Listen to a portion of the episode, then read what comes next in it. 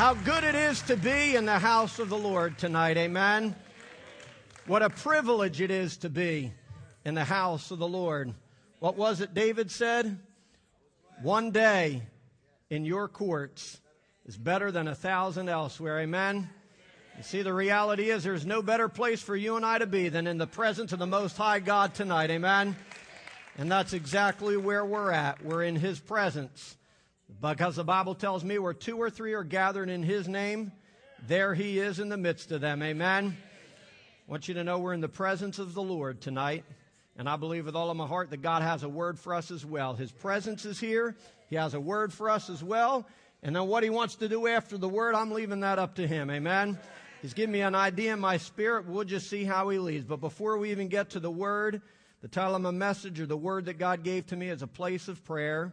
It's from 2 Samuel chapter 15 verses 30 to 37 where David finds himself in the most desperate time of his life. And I'm not going to give away anything else. You find out as we go to the word. Amen. But we're going to find out what he did in his time of need. And before we go any further, one more time, go to the Lord in prayer. Heavenly Father, we thank you that you are in this place tonight, Father God. Thank you that we've not gathered in vain. We thank you that we've gathered in the name of the Most High God. We thank you that you're here. Thank you that you have a word for us, that you want to visit with us, Father God. I thank you for all the prayers that have gone up Sunday, Monday, and last night, God. And there's more prayers that are going to go up this evening. But I thank you, Father God, that you've already heard those prayers. You've already begun to loose the answer to those prayers. And we praise you for that, Father God. We thank you for the testimonies that are going to come forth, Lord God. We thank you for the good reports. We thank you for the turnaround. We thank you for the healings. We thank you for the miracles. We thank you for the transformed lives, Lord God. We just praise you for it, God, even beforehand. I thank you for the word once again that's about to come forth. We pray for your anointing to be upon me and upon your people as well. I pray that you would give us ears to hear, Father God, and hearts that are willing and ready to receive. I pray that we would be willing to respond to your word, God. I pray that we would not worry about the person next to us, in front of us, or behind us tonight, but let us believe that this word is for me and me alone. If there was no one else in this house tonight, God, let that word be for us as individuals. We give you the praise and the glory and ask that you would come against every hindering spirit, God, that we might receive with gladness the seed of your salvation and the instruction, Father God, you have for our lives. In Jesus' name, amen. You can be seated. Amen. Before I get to 2 Samuel, you know me, I wander around, I give us a whole bunch of scriptures, but in the middle of my message, we're going to get to the middle of, of God's Word. But I'm going to start in Luke chapter 11, verse 1. Again, this is all about prayer, prayer week. And the first thing that I will say, I hope that the, that this week, I hope that Sunday night, Monday night, Tuesday night, and this night is not the only night you pray this week. I pray that this is not the only time or the season of prayer you have for the entire 2014, because I promise you, if it is, you'll never make it past next week. We need to pray and pray without ceasing. Amen? Because the Bible comes against us without ceasing. We need to pray without ceasing. But Luke chapter 11, verse 1, the Word of God tells us that one day Jesus was praying in a certain place. It was a place of prayer for him. And just like Jesus found a place of prayer, we all need to find a place of prayer as well. Amen. But one day Jesus was praying in a certain place, and when he had finished, one of his disciples said to him, Lord, teach us to pray. One of the things that I want you to notice is what he didn't say. He didn't come to Jesus and say, Jesus, teach us how to sing. He didn't come and say, Jesus, teach us how to preach or teach us how to teach or teach us how to evangelize, as important as those things are. This young disciple came up to Jesus and said, Lord, teach us how to pray. And one of the things that you need to understand is that prayer was not a foreign concept to these disciples. It's not like they had never ever prayed before, church. The truth is, each one of these disciples as young boys learned how to recite certain prayers. They learned how to memorize certain prayers. From the time they were a young boy, prayer was part of their Jewish heritage, church. And, and this, is, this is what we have to understand. We need to realize that these individuals or these disciples and this young man had seen the Pharisees pray and they had seen the, the Sadducees pray. They saw them pray all the time in their fancy robe and their fancy garbs. But the problem was when the Pharisees prayed and the Sadducees prayed, nothing ever changed and nothing ever happened. And the reality is, this disciple saw that and he understood that. But when Jesus prayed, something happened. When Jesus prayed, something moved. When Jesus prayed, his prayers penetrated heaven and heaven moved on his behalf, church. When Jesus prayed, something happened. It's exactly why this young disciple said, Lord, teach us how to pray. Because this individual wanted to pray with power. This individual wanted to pray fervent prayers like Jesus prayed. When this young man prayed, he didn't want it to be a useless exercise. He didn't want it to be a futile effort. He didn't want it to be a waste of time. When this young man prayed, he wanted something to happen in the heavens, and he wanted something to move in hell, and he wanted something to move on earth like it did every time Jesus prayed. And all you got to do is read through the New Testament scripture. Every time Jesus opened his mouth up to the Father, heaven moved, church. And that's what our desire should be. We should have such a prayer life. We should have such an intimate relationship with our Father that when we find our place of prayer, whether it's in the middle of the night or the middle of the morning or the middle of the afternoon, something should happen, church. Something should change. Something should move. Someone should tremble. Someone should be afraid. Someone should hear our prayers. They should get farther than the rooftop. They should be able to reach into the heavens. And this is why this disciple said, Lord, teach us how to pray. Wanted something to happen. Listen, this disciple that made the request saw Jesus pray and then heal the sick. This disciple saw him pray and then cast out demons. This disciple saw him pray and then raise up the dead and give them new life. He saw Jesus pray and multiply five loaves and two fishes and feed 5,000 people all at the same time. Why? All through the power of prayer. When Jesus prayed, something happened. In Mark chapter 1, this disciple found Jesus, the Bible says, praying in the dark of the morning in a lonely and desolate place, only to have Jesus rise up, walk from that place, and go cast out more demons and heal a leper. That's why this individual said, Lord, teach us how to pray. And here's what I don't want you to get confused. Again, these individuals knew how to pray. They had recited prayers. They weren't foreign to prayer, but there was something about the way Jesus prayed. There was a connection that Jesus made with heaven, and that's what these disciples wanted. If this disciple was going to follow Jesus, he wanted to be like Jesus and experience the power of Jesus in his life. I don't know about you, but when I pray, I want something to happen. I don't want it to be a futile exercise. I don't want it to be a waste of God's time and I don't want it to be a waste of my time. And one of the things we got to be careful of is when we come into the presence of the Lord, we need to make sure that we're able to lift up holy hands. Amen. We need to make sure that our heart is right. We need to make sure our spirit is right. Otherwise we are wasting our time and we are wasting God's time. But if we want something to move, We've got to make sure that we enter into the, this place of prayer with a right spirit, with clean hands and a pure heart. Otherwise, God won't hear our prayers. But the reality is, the disciples said, Lord, teach us how to pray, because when Jesus prayed, something happened. This disciple made it clear if you read through the passage. He didn't want to pray like the Pharisees who prayed with big words. Didn't want to pray like the Pharisees who just repeated a bunch of empty words. He wanted to pray like Jesus. This young man wanted heaven to hear his prayers and wanted heaven to respond to his prayers. And we should all desire the same exact thing. Amen? When you and I go to prayer and find our place of prayer, we should want heaven to hear us and we should want heaven to respond. But the reality is this unless we pray, nothing will move. Unless we pray, nothing will happen. unless we pray. Heaven can't hear us and heaven can't help us unless we pray, church. In Psalm 3 4, David said, I cried out to the Lord with my voice, and he heard me and answered me from his holy hill. What I want to focus on tonight is this my voice. You see, the reality is it's one thing for God to hear pastor's voice. It's one thing for God to hear my voice.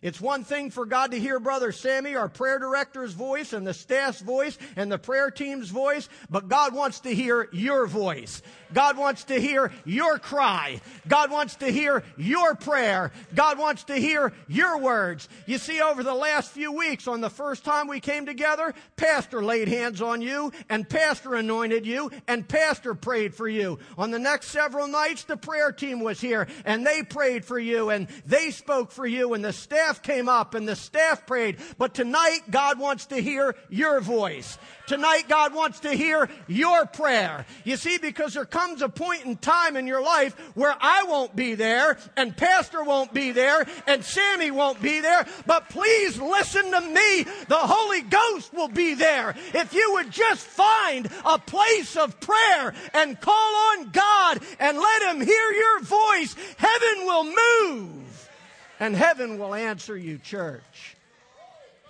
God wants to hear your voice.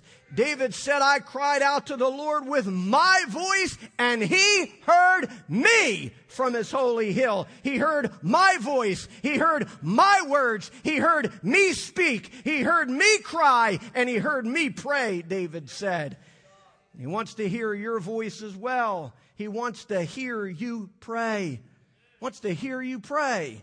You see, one of the realities is, and, and I know you've all been here and I know you've all been praying, but I hope you understand there's some individuals that just have not cultivated yet that conversation with God that has to be had. They're waiting on someone else to speak for them and pray for them and call on God for them, but they have not yet come to that place where they have cultivated a conversation with God that has the power to move angels and has the power to cause hell to tremble.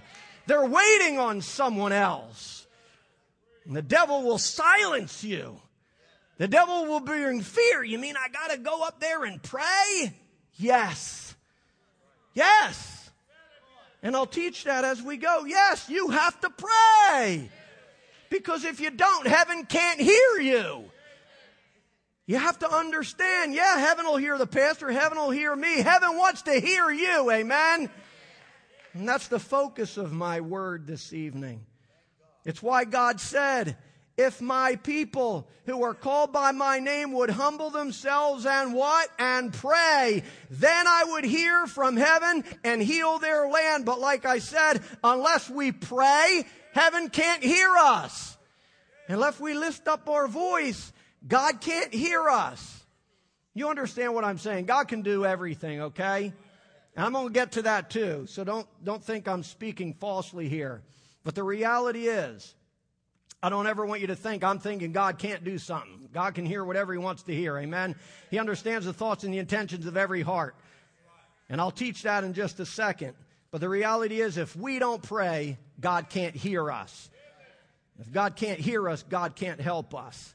1 John 5:14 says, "This is the confidence I have in approaching God. If we ask anything according to his will, we know that he hears us. And if he hears us, we shall have the things we ask of him." But I want you to see where that started. It says, "This is the confidence I have in God." Listen, if you don't ask, you can't have any confidence. If you're not willing to exercise your voice, why do you think there's so many people in the house of God that have no confidence in God? It's because they've not come to that place where they're asking asking God, where they're voicing their, their prayers to God, they come up and wait for someone else to do the work. See what I'm saying? They got no confidence. But if you begin to develop that conversation with God, when you begin to allow God to hear your voice, and you begin to allow God to hear your prayer, and you break through that fear, and you break through that, that worry, and you break through that self-consciousness, then that confidence begins to develop in your life. The more you pray, the more confident you get. The more you pray, the more, the more boldly you can come before God's throne room of grace. Amen. But it says it. Read it. If we ask, anything according to his will, we know that he hears us. So that tells me that he can't hear me unless I ask. It means he can't hear me unless I let him hear my voice.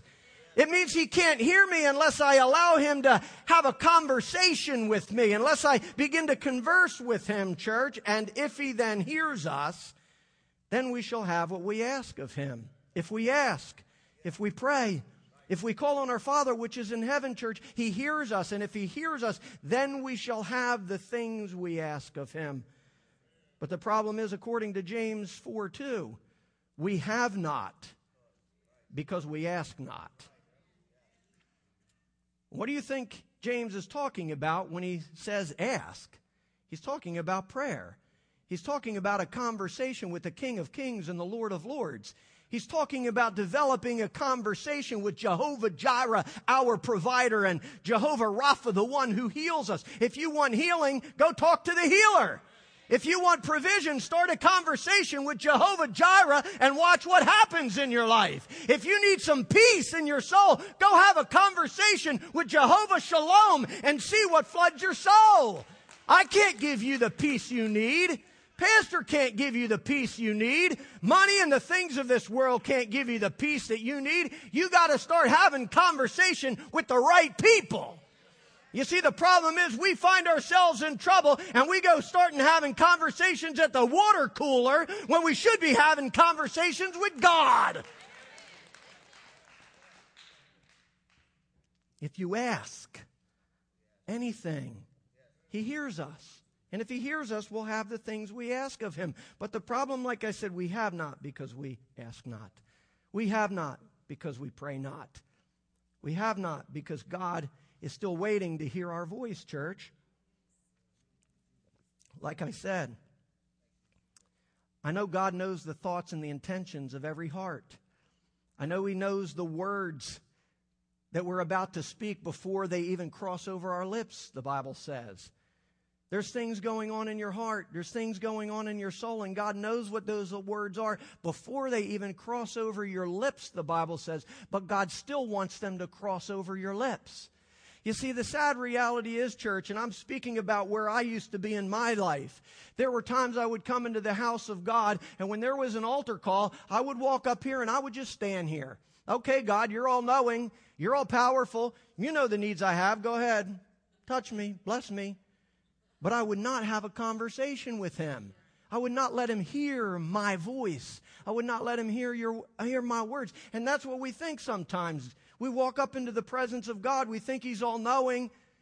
This big mind reader up in the sky that I shouldn't have to tell him anything, that he knows my situation and he knows my sickness and he knows my cupboard's bare and he knows my bank account's empty. How come he's not doing anything? Because he haven't asked him to in prayer believing. You see, there's a difference there too. The Bible says that we are to pray believing. A lot of people come with a bucket list and a grocery list and they shove it out to God, but they don't believe He's going to do anything. And it's why their cupboards are still bare and their bank account is still bare and why they still don't have peace and they still don't have joy because they're not praying believing.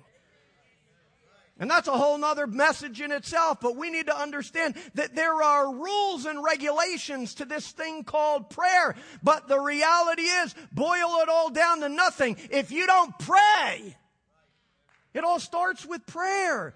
If we don't pray, God can't hear us. And if God can't hear us, God can't help us. He knows the thoughts and the intentions, but he still wants that prayer to come across your lips because here's two things I want you to learn and write down. Prayer is an act of humility, and prayer is an act of faith. Prayer is an act of humility, and prayer is an act of faith. And I know a lot of people won't like to hear this, but if you don't pray, you're not humble. If you don't pray, you're not humble. And if you don't pray, you have no faith. And the Bible tells me that God opposes the proud, but he gives grace to the humble. The Bible tells me that without faith, it's impossible to please God. So please listen to me. If you don't pray, you're not pleasing to God. If you don't pray, you're walking in pride and God will oppose you instead of bless you. If you don't have a prayer life going on, if you're not communicating with the Father, if He doesn't hear your voice, you're telling God, I don't need you today. I don't need you in my marriage. I don't need you in my situation. I don't need you in my mess. Prayer is an act of humility and it is an act of faith. And without either one of those, I can't please God. He opposes the proud. Please listen to me. I know that we might not do this on purpose, but when you get up in the morning, if you don't pray, it's pride saying, I can make it through this day without you, God. If you don't get up in the morning and confess to the Father which is in heaven that this day is going to be filled with hell and heartache, if you don't walk with me, God, I, I'm, I can't breathe, I can't move, I can't walk, I can't think, I can't make a penny, I can't make a dollar without you. If you wake up in the morning and you don't pray, it's pride saying, God, I can make it through this day without you. My kids can make it through school without you. My spouse can make it through the workday without you. My marriage can survive without you. The first thing we should do in an act of humility is rise up and tell God, I need you today.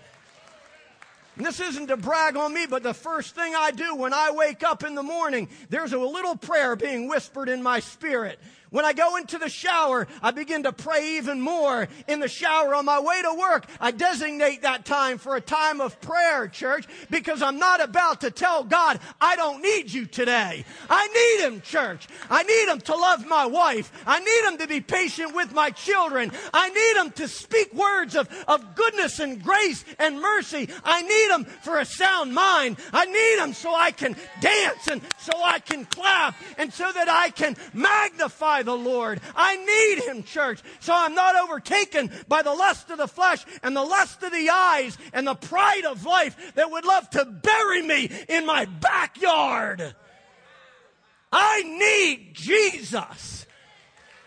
And if you don't pray, if you don't pray, God, I don't need you.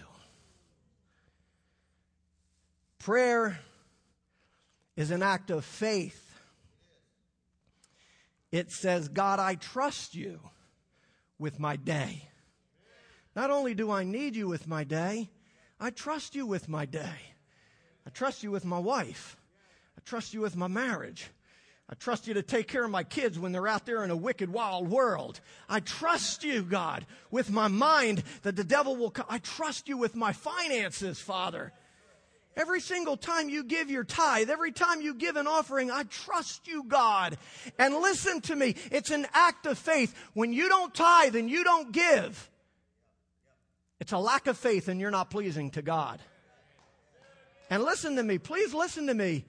If you or I are not pleasing to God, you think He's going to hear you? You think He's going to help you? No way. He will not. He will not deny himself and he will not deny his word. He opposes the proud, but gives grace to the humble, unmerited favor to those who humble themselves in his sight and who have faith in him. The question is, do you have faith in him? Do you trust him with your marriage? Do you trust him with your mind? Do you trust him with every area of your life? You prove that through prayer. You see, prayer confesses to God, I can't do it on my own.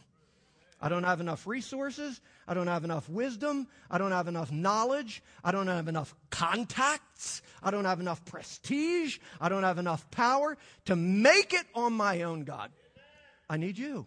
That's what prayer does. That is an act of humility. Please understand, if you don't know this already, prayer puts God in charge. Prayer puts God in charge. Because as soon as you humble yourself before the Lord, as soon as you put yourself at His feet, as soon as you surrender to His authority, you're putting Him in charge. Okay? So please understand, when you pray, you put God in charge. You put God in charge of your enemies. You put God in charge of your sickness. You put God in charge of your bank account, in charge of your marriage, your mind, everything else. When you pray, you put God in charge. When you don't pray, guess where God is? Under you. How can God bless you when He's under you? How can God provide you when He's under you? How can God be a covering when He's beneath your feet? I don't know about you, church, but I don't want God under my feet. I want the enemy under my feet, and I want God to be my banner. I want Him to be my victory. I want Him to be the one that I can receive blessings from. And it'll listen to me. I don't know if this seems theologically strange to you, but if you don't pray, God's not over you. Prayer brings us under God's authority. Prayer brings us into position to receive a blessing from Him. Prayer brings us to that place, again, where the power of God can move on our behalf. How many of you want to be in that place? Then we must find a place of prayer. Amen? Not even halfway p- through page two. Amen. Amen. Unless the Lord comes. And if he does, good. Without faith, it's impossible to please him. Amen. So, like I said, I know it might sound like we're stretching theology, but the truth is, if we're not praying, we're not pleasing to God. According to the Word of God, heaven can't help us if we're not praying if we're not coming boldly into his throne room of grace to allow him to hear our voice, he cannot help us in our time of need. Amen. And David demonstrates this. Now I finally get to the body of the text. David finally demonstrates all that I'm talking about in 2 Samuel 15 when he finds himself in the middle of a mess. He finds himself in the center of a critical crisis in his life. He finds his kingdom is crumbling down all around him, church. It's in 2 Samuel 15, verse 30 to 37 is what I'll read. But let me set the foundation. Let me give you a little bit of background so you understand what's taking place here up to this point in, in 2 Samuel chapter 15, up to now, David's daughter Tamar had been raped by his own son Amnon. David's other son Absalom has murdered Amnon for the, the rape of his sister. Absalom now, because of the murder, has been sent away from the kingdom. He has been expelled and exiled from David's kingdom. Now Dave, now Absalom is filled with anger and he's filled with wrath and he's filled with resentment and he's turned against his own father in that anger. David's kingdom now at this passage, at this moment in time, is now dividing and deteriorating beneath his feet. The people who once cheered for him as he walked down the street and threw all sorts of uh, accolades at him are now turning against him in groves. A large army is on the march against David to overthrow him, church. His own son, Absalom, is fighting and conniving and manipulating against him to take away his throne and to even take David's life. And here we are now in verse 30, verse 37. David's future is unclear. David's life is in danger. His family is fractured. Most of his friends have left him and abandoned him. His world is upside down. It's inside out. It's lopsided. It's crooked. Whatever you want to call it. But the situation in David's life at this point was as dark as it can be. But what does David do? He goes to a place of prayer. He finds a holy hill and allows God to hear his voice like he recorded in Psalm chapter 3 verse 4. I cried out to the Lord with my voice, and he heard me from my holy hill. I believe he may have written these words because of this situation right here in his life. Because he finds a holy hill and allows God to hear his voice here in verse 30, church. How many of you know that any place you pray can be a holy hill? Amen? Any place you bow your head, any place you bend a knee, any place you call on God with a humble heart can be a holy hill where God hears your cry, hears your voice, and hears your prayer. And it's that very place where He can answer you. You see, the reality is, this was the Mount of Olives that, that, that David walked up.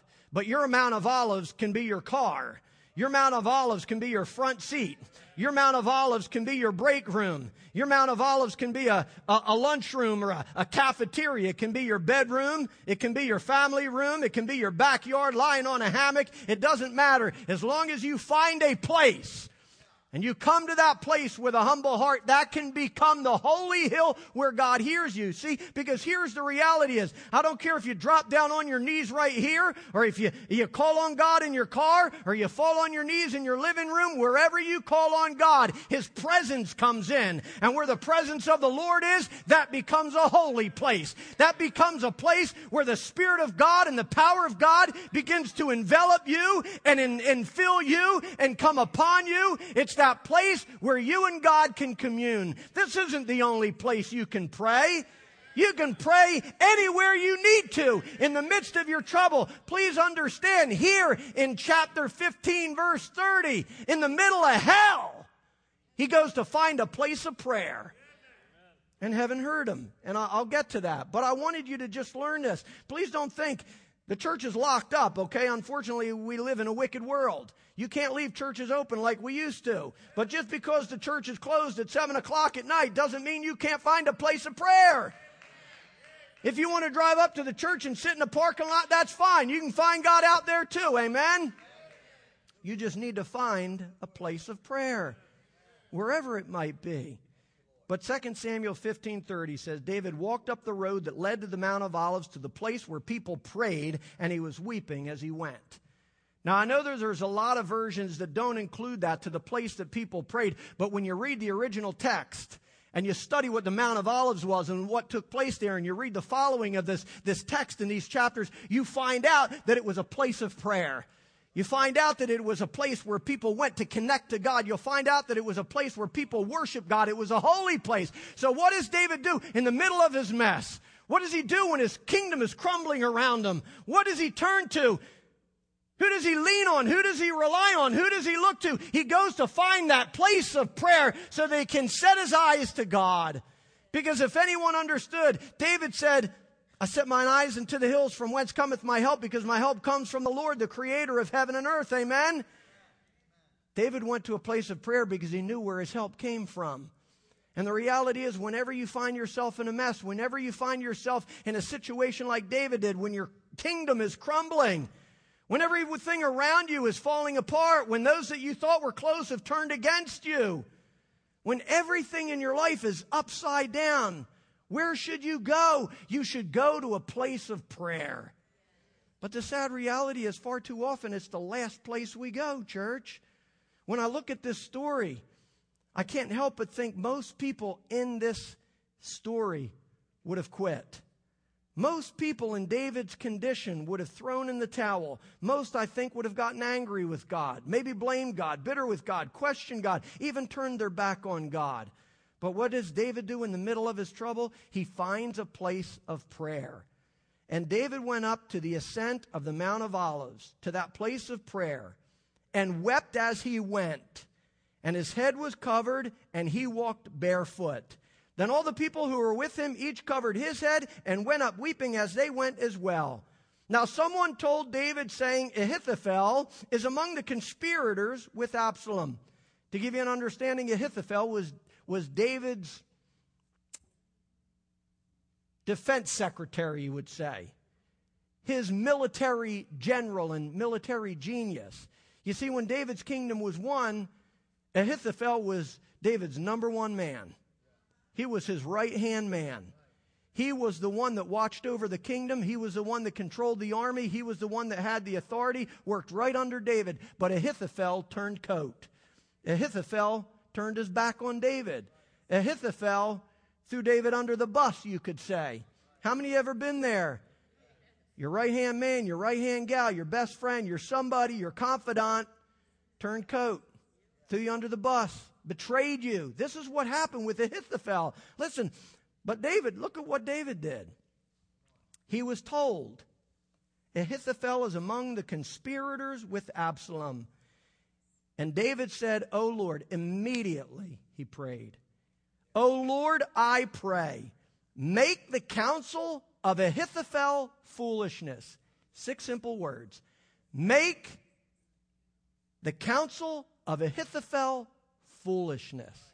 Six word prayer changed his life. A six word prayer in this place of prayer that he found changed his entire situation, turned the whole circumstance and situation around. And you'll find that if you read the rest of the chapter, because I'm not going to take the time to do it. If you read the rest of this chapter and the next, you'll find that God used, uh, let me continue to read on. And it happened as David was coming to the summit where God was worshiped. Again, evidence that this place that David went to was a place of prayer and a place of worship. That's where David went. Listen, if you're ever in a bad spot, find a place of worship. If you're ever in a bad spot and the enemy's pressed in around you, the last thing you can afford to do is cry the blues and boo-hoo and baha and blame God and question this and get angry at that. Lift up a hand and start worshiping God. Lift up a hand and start praising God, thanking Him that He is able to do exceeding abundantly beyond what you could ask or even think of. You see, David didn't ask for, for Hushai to be found at the top of the mountain, which I'm getting there. He just prayed. He just prayed and he called on God and he said, I want you to make the counsel of Ahithophel foolishness. Six words. And it happened as David was coming to the summit where God was, that behold, Hushai, the Archite, met him with his coat torn and dust on his head. And what you'll find as you read on is that God used Hushai to confound Ahithophel. David used Hushai to pretend that he was on Ahithophel's side and to get counsel from Hushai. And his and Ahithophel's counsel was confused because of Hushai. And at that point, the tide began to turn. And David was able to reclaim his kingdom, and Absalom, who at that point, unfortunately, a son, but it was enemy, he was overthrown. You see, I say all that, and I'm not going to get all hyped up about it. I say all that simply to tell you listen, if you need your situation to turn around, if you need the, the Lord to confuse or, or, or confound the, the, the counsel of, of Ahithophel in your life, to turn the, the, the works of the devil into foolishness or your enemy into foolishness, you need to find a place of prayer. You need to call out to God. You can't afford to get all boo-hoo about it. You can't afford to get all mad at God. You need to find a place of prayer and you need to let Him hear your voice and He will provide a Hushai for you that will be able to help you turn your situation around. Amen? But it can only be found in one place and that is in a place of prayer. Listen, the reality is if we need our situation to turn around, we need to pray. Amen? If we need God to foil the plans of uh, the enemy, we need to pray. If we need victory in, if I need victory in my life, I need to pray. If I need victory in my marriage, I need to pray. If I need God to do a miraculous work in my son or my daughter or my children's life, I need to pray. If the devil's been messing around with my mind, I need to pray. There's nothing wrong with me calling on the pastor or anybody else to agree with me, but please understand, I'm the one that needs to pray. If you need a Hushai to show up in your life, you need to pray. You need to pray, church. Like I said, there's nothing wrong with others praying with you or walking with you or crying with you. But if it's your kingdom that's under attack, you need to pray. If it's your marriage that's under attack, you need to let God hear your voice. If it's your finances or any other area of your life, God needs to hear you. You must pray. And I'm going to start closing with this. Ask somebody to come to the music. If we don't have that, then just play some.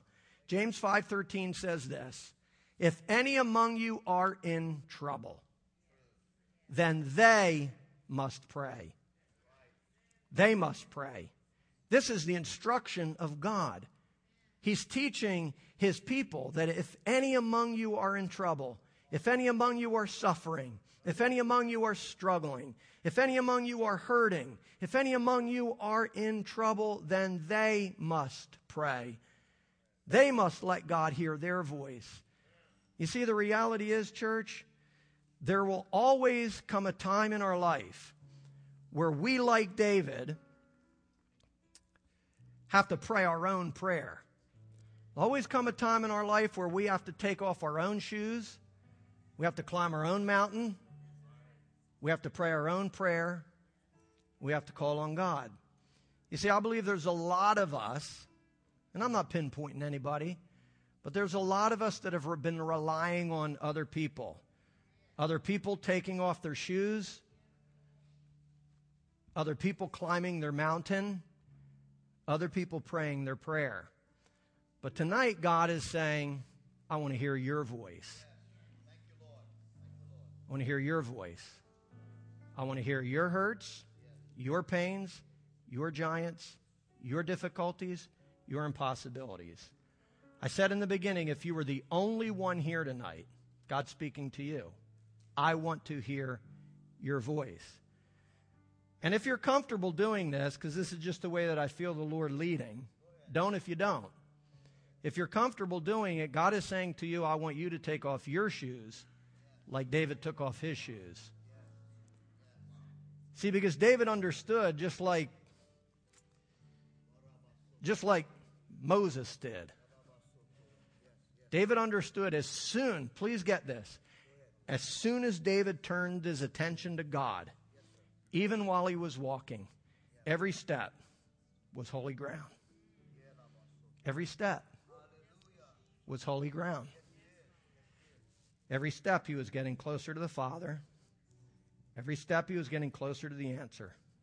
He was weeping, he was crying, but every step he knew when I get there, God's going to hear me. And the reality is, when David got there, not only did God already had the answer, it's just like the lamb was provided for Abraham. He got up there, God already put it there. David didn't pray for Hushai to be there. God just provided it. But here's, here's all I'm asking. I'm going to ask that the prayer team come forward, but I'm not asking you to come forward to pray for anybody. You can pray for you. I don't want you facing this way. I want you facing the altar. I want you facing the mountain. I want you facing God. I just want you to start praying. God wants to hear your voice. God wants to hear your cry. God wants to hear your prayer. Now, while they're doing that, church, let me finish.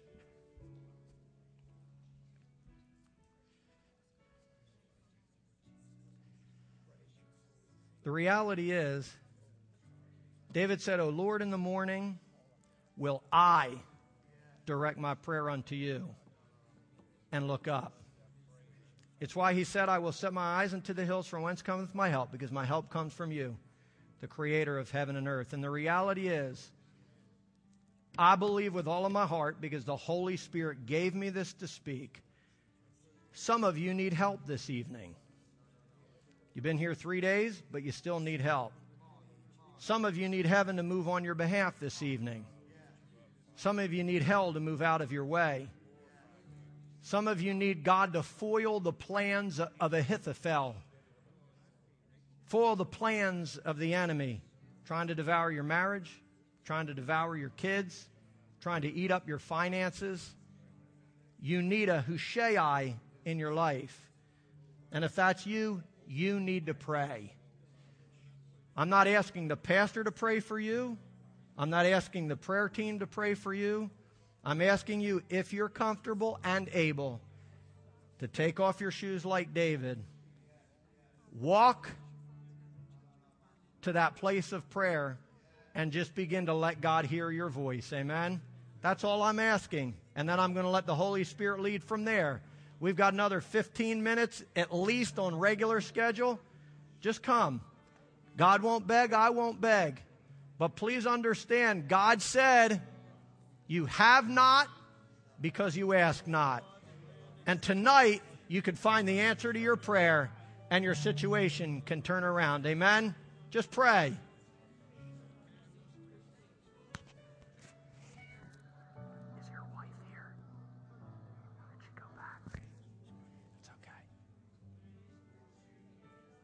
Amen.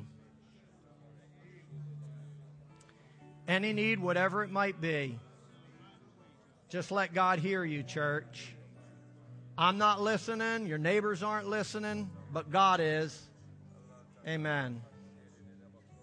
Hallelujah. Thank you, Jesus.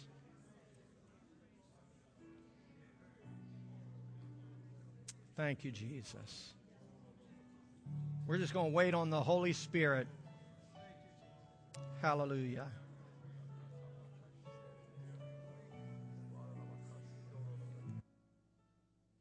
Thank you, Jesus. Thank you, Jesus.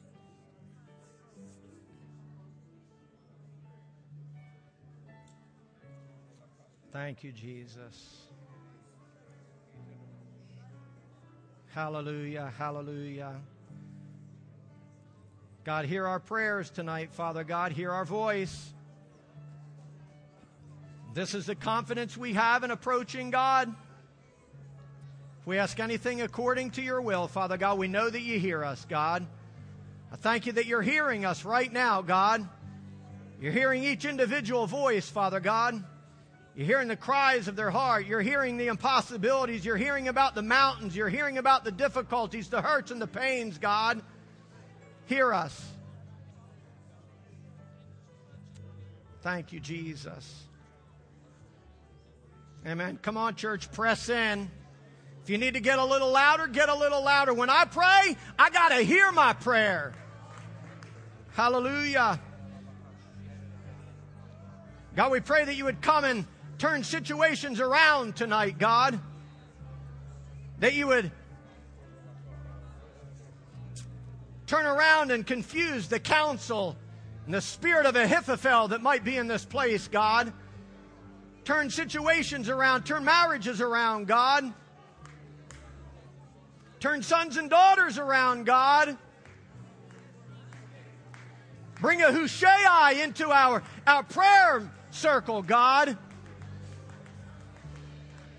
I thank you that the answer, Father God, was already there, God, just like it's already here right now. And there's someone that needs to just make their way to that place of prayer, God, and they'll find that answer. Thank you, Jesus. Give us a spirit of prayer, God. Let it pour out of our soul, God.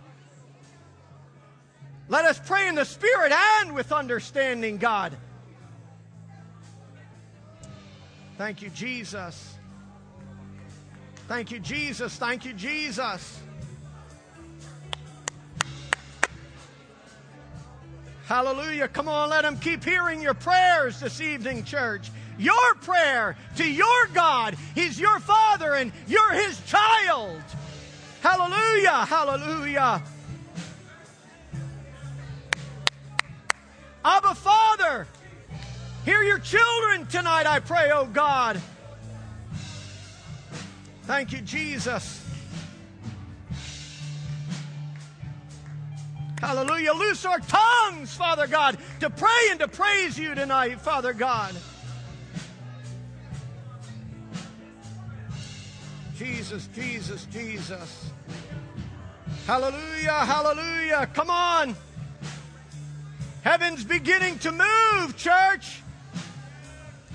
The more we pray, the more nervous the devil gets. If one can send a thousand to flight and two ten thousand, how many can 50 of us right here lifting up our voice to God?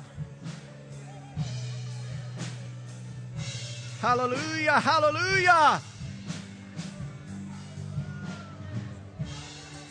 Thank you, Jesus.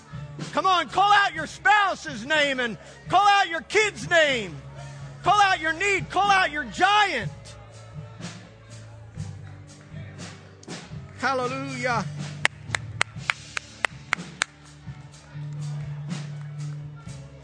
Thank you, Jesus. Thank you, Jesus. We need you tonight, God. We need your help. We need your wisdom. We need your strength and your mercy and your grace. We need you to hear us from heaven tonight, Father God. We need you to penetrate the darkness, Father God. Do things what no man can do, Father God. We're not turning to the hand of man tonight. We're not leaning on the arm of flesh. We're trusting in the Spirit of the Most High God tonight.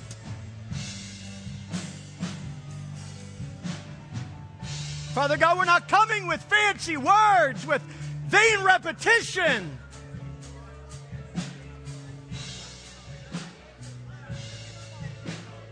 Jesus, Jesus, Jesus, Jesus, Jesus.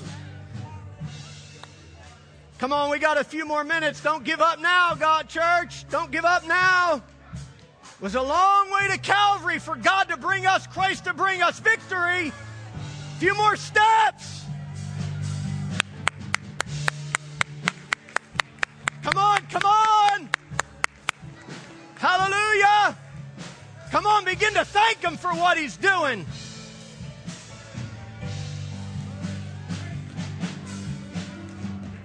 Come on, let your prayers turn to worship now. We got a few more minutes and just thank Him. Thank Him for the answer. Thank Him for the miracle. Thank Him for the healing. Hallelujah, hallelujah.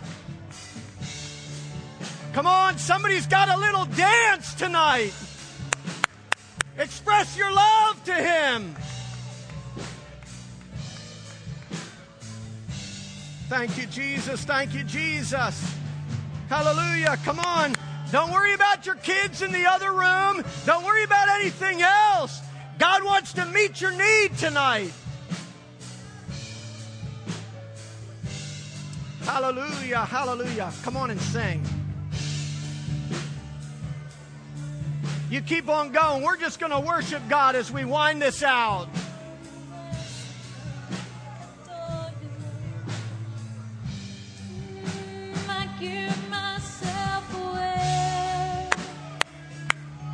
Come on, if you ever gave yourself away, do it tonight, church. so you can use me.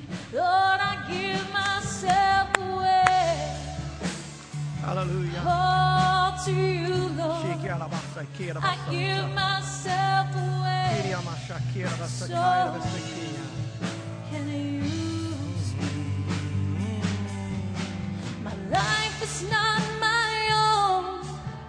Come on. To you I belong. I give myself, I give myself away. My life is not my own. All to you I belong. I give myself, I give myself myself away. Come on, one more time, church. I give myself away so you can use me. I give myself away. Surrender, Lord.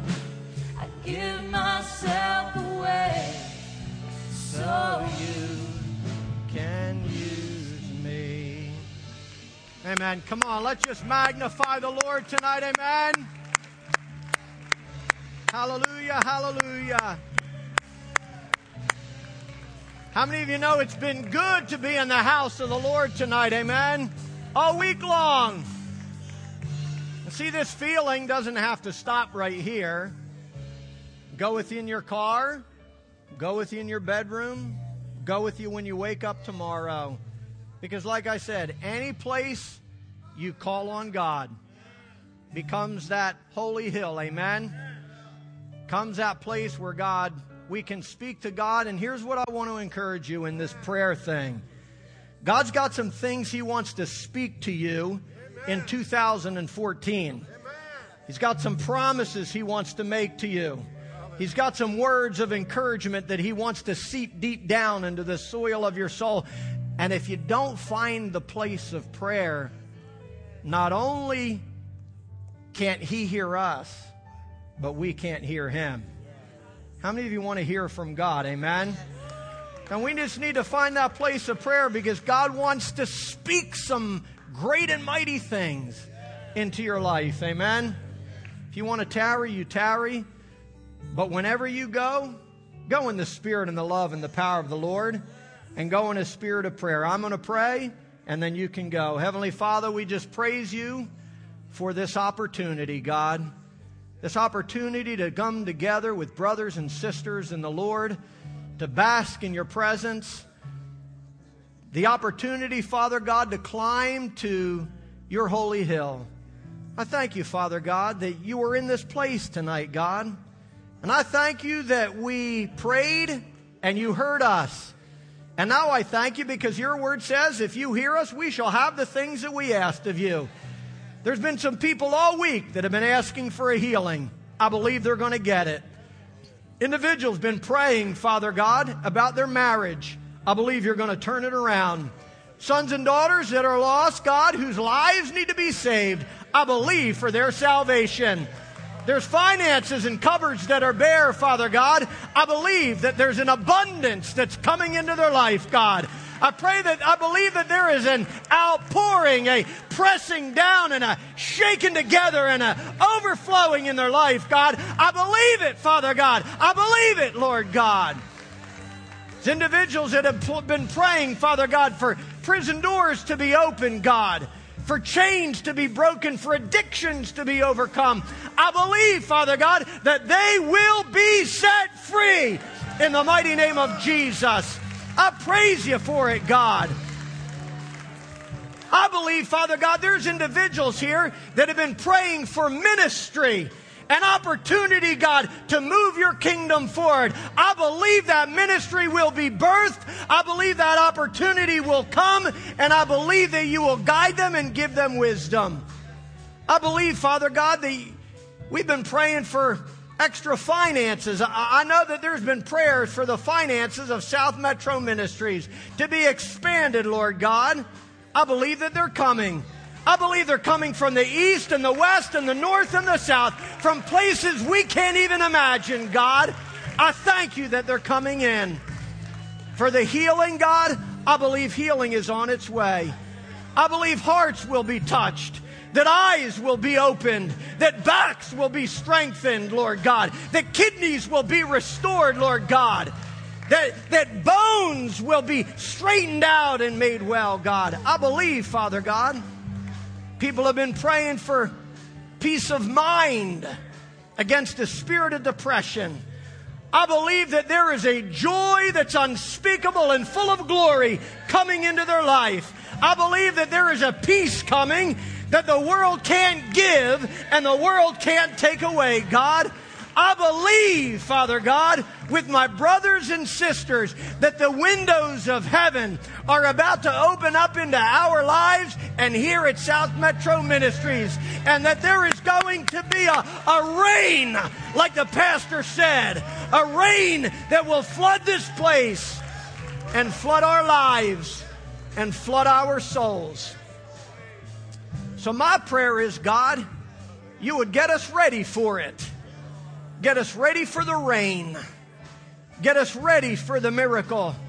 Get us ready for the blessing. Get us ready for the expansion. Get us ready for the new ministries. Get us ready for the new members. Get us ready, Father God, for those that are hurting and, and lost and dying and need, Father God, hope and growth and direction in their life. Oh God, I could go on all night but you know every single one of the needs. And I praise you that you've got every answer. So, God, one more time, we lift up our eyes, we lift up our voice, we lift up our soul, and we magnify you. And we give you the praise. And all of God's people said, Amen. Come on, let's bless them one more time. Amen. Hallelujah, hallelujah. Go in the Lord. Go in the power of his might and go in a spirit of prayer. Amen. God bless you.